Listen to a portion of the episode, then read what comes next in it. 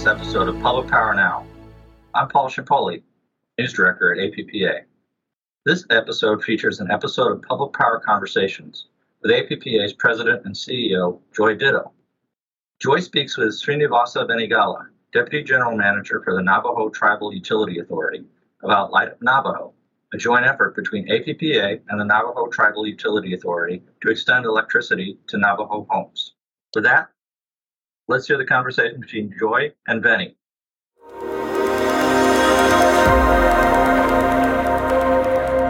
Hi, this is Joy Ditto, President and CEO of the American Public Power Association, and welcome to this episode of Public Power Conversations. Here to discuss Light Up Navajo is the Navajo Tribal Utility Authorities, or NTUA's, Srinivasa Venigala, who most of us affectionately know as Vinny. Vinny is NTUA's Deputy General Manager and has been instrumental in planning and executing Light Up Navajo all the way from the beginning.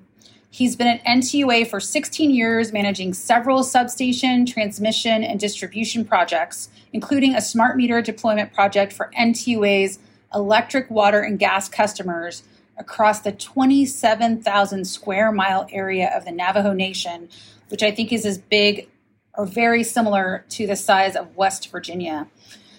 So, Vinny, welcome. And uh, please, maybe first tell us a little bit about the Navajo Tribal Utility Authority. Hi. It's pleasure to be here. Thank you for having me. Um, Navajo Tribal Utility Authority was created by the Navajo Nation Council in 1959, uh, primarily to provide the utility services to the Navajo people. As you know, back in 1930s and 40s, most of the rural America got electrified uh, through the Rural Electrification Act. Uh, but most of the Native American communities are left behind. Um, we still have about 14,000 families on the Navajo Nation don't have uh, electricity, and about 18,000 families don't have access to water. So NTU was created primarily to bring those utility services to the families. So we started as a small water utility in Window Rock, Arizona, and later on uh, we started providing electric, wastewater, natural gas, uh, solar systems, uh, and also most recently generation and communications and information services. Well, uh, Vinny, well, first of all, thank you for the work you're doing there at NTUA. Um, but 14,000 families, that's an incredible amount. And I know we're going to get into talking a little bit more about Light Up Navajo, but I mean, what are the obstacles to getting electricity to the folks who want it on the Navajo Nation? The main obstacles are a couple of things. The first one is obtaining rights of ways, and the second one is funding. Uh, we're on federal trust lands, so we had to go through an extensive NEPA process in obtaining archaeological and biological clearances before we can submit the packet to the Navajo Nation to obtain the rights of way uh, to extend the utility lines. Um, and the per capita income on the Navajo Nation is about $11,000. When you compare that with the rest of the United States, is at 48,000. So these clearances uh, cost money, they take time, and the people can't afford to pay for it.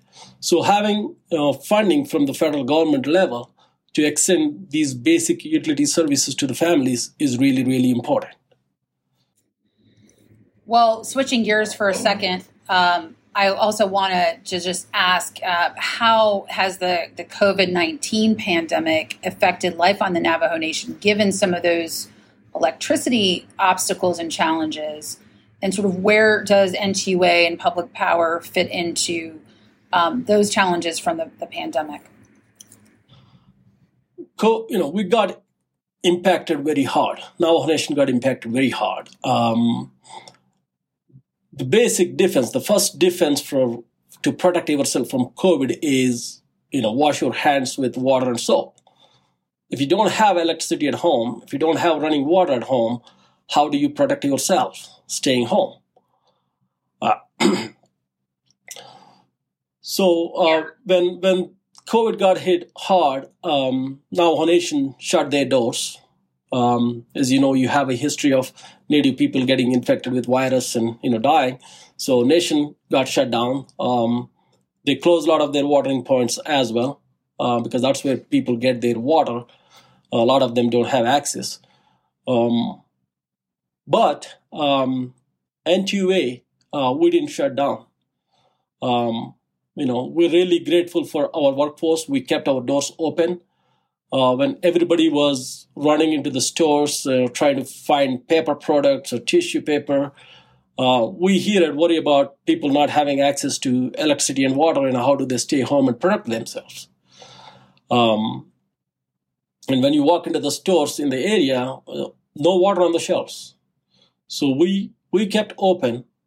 Uh, we have our workers continue to work. We kept, most importantly, we kept our watering points open so the people can come and get water.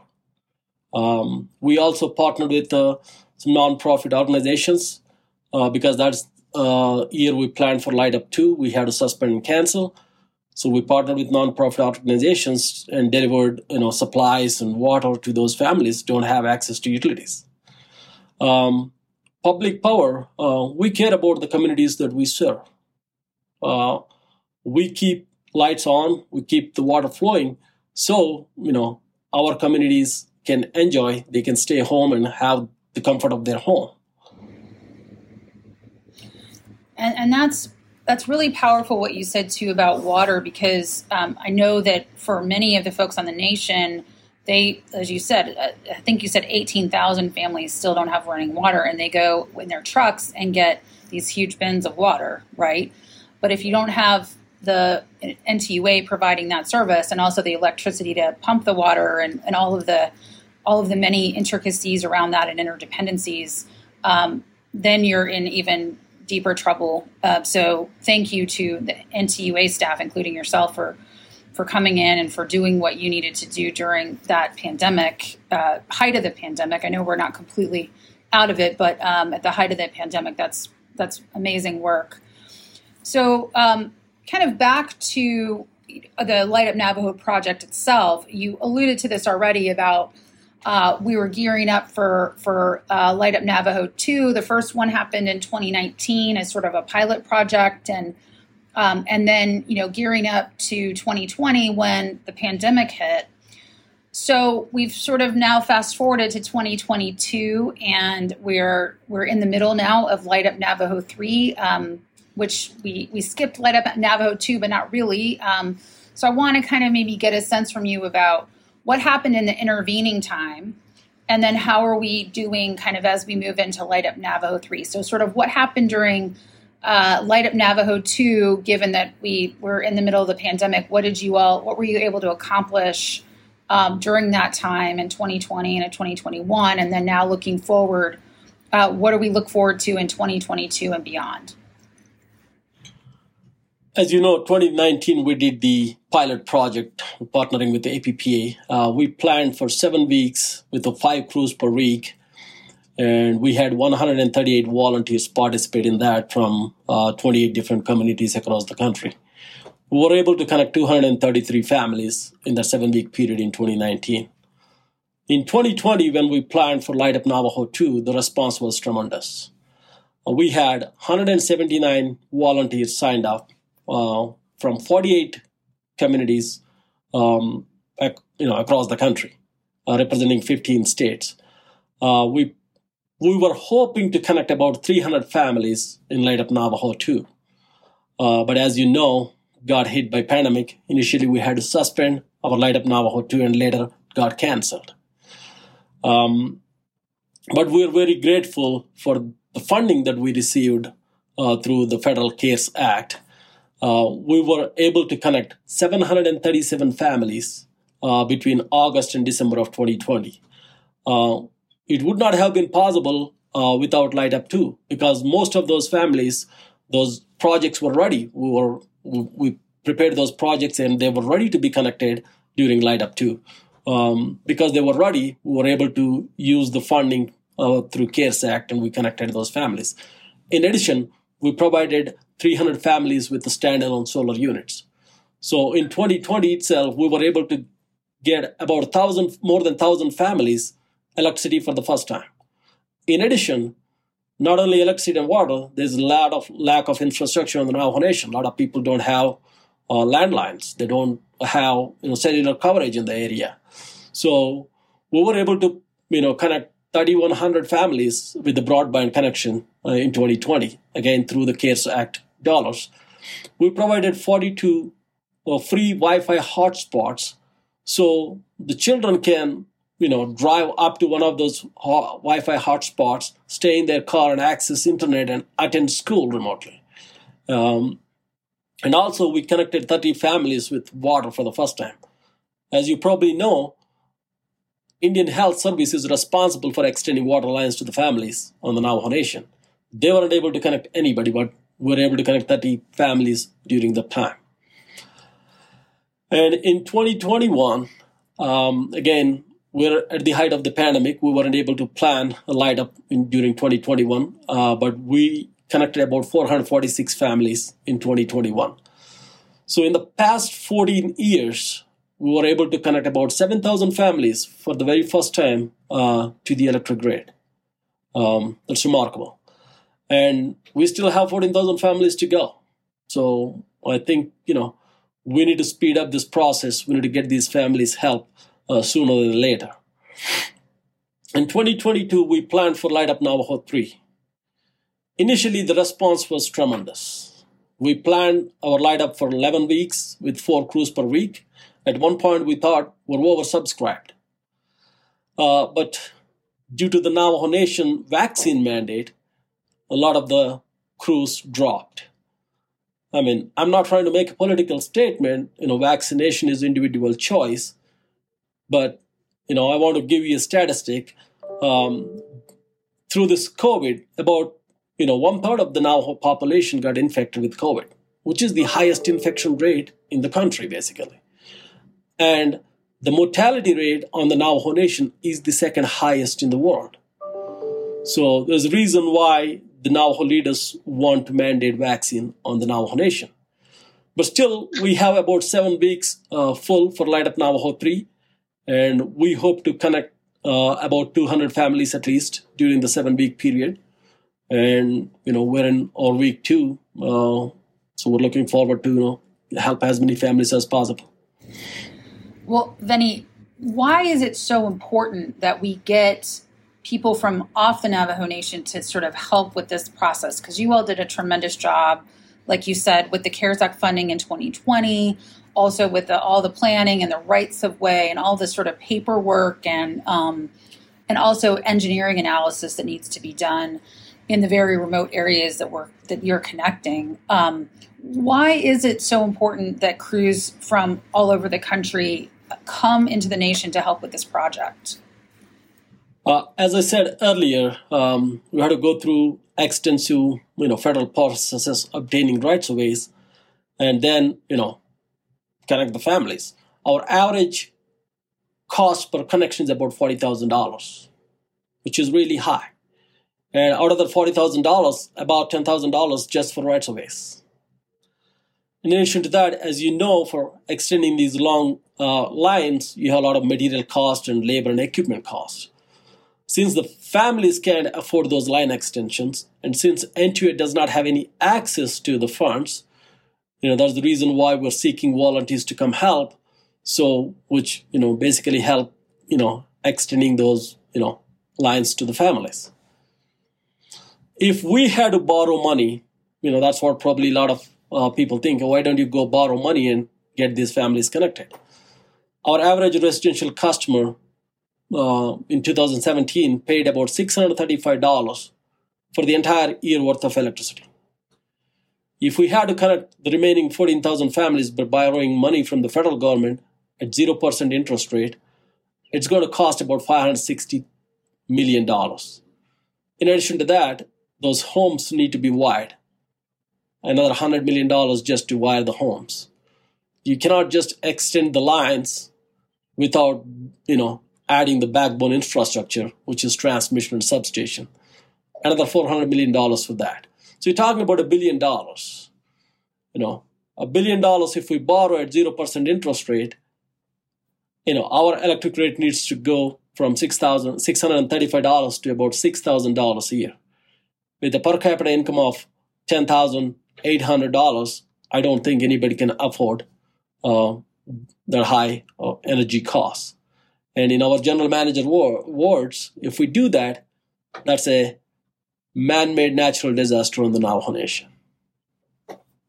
And the crews are really helping to sort of defray some of those labor costs. Is is sort of what I understand to be a real benefit to of bringing line workers in because they're they're taking some of the edge off of the kind of the per the per uh, home cost that sort of bottom line. Correct.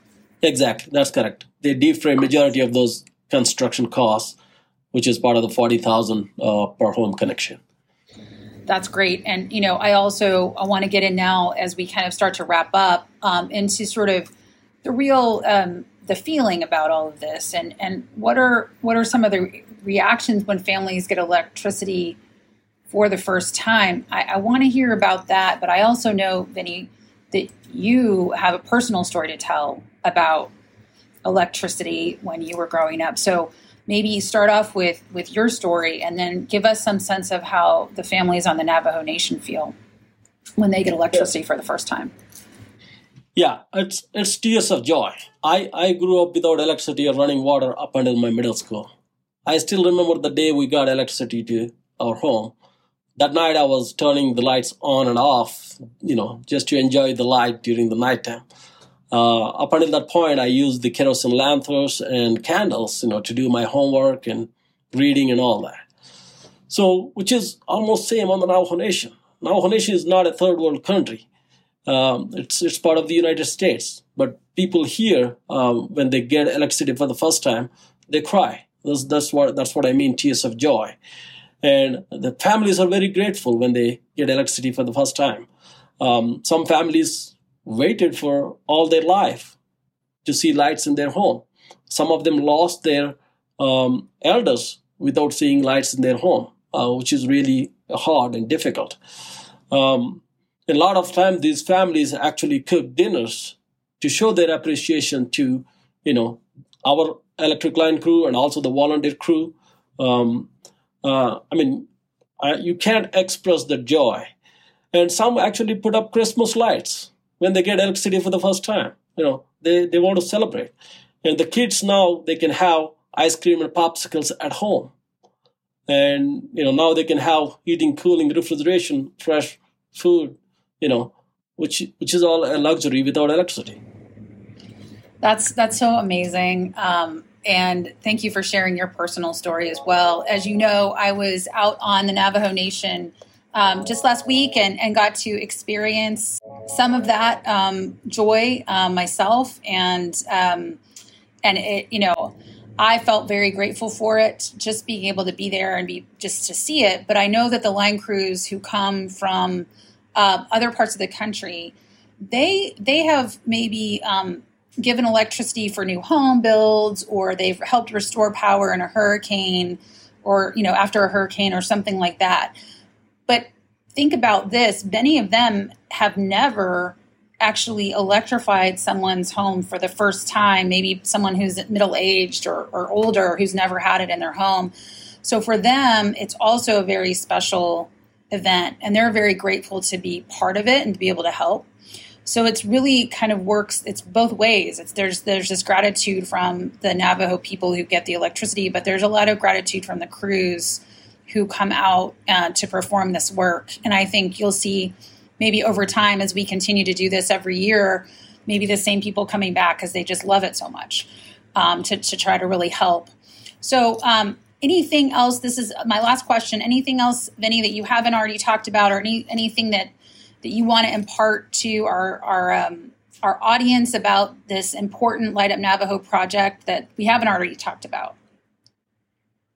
Um, yeah, I mean, a lot of them, a lot of the volunteers, like you said, they don't even know that there are people living in the United States without electricity. Those who want to be connected.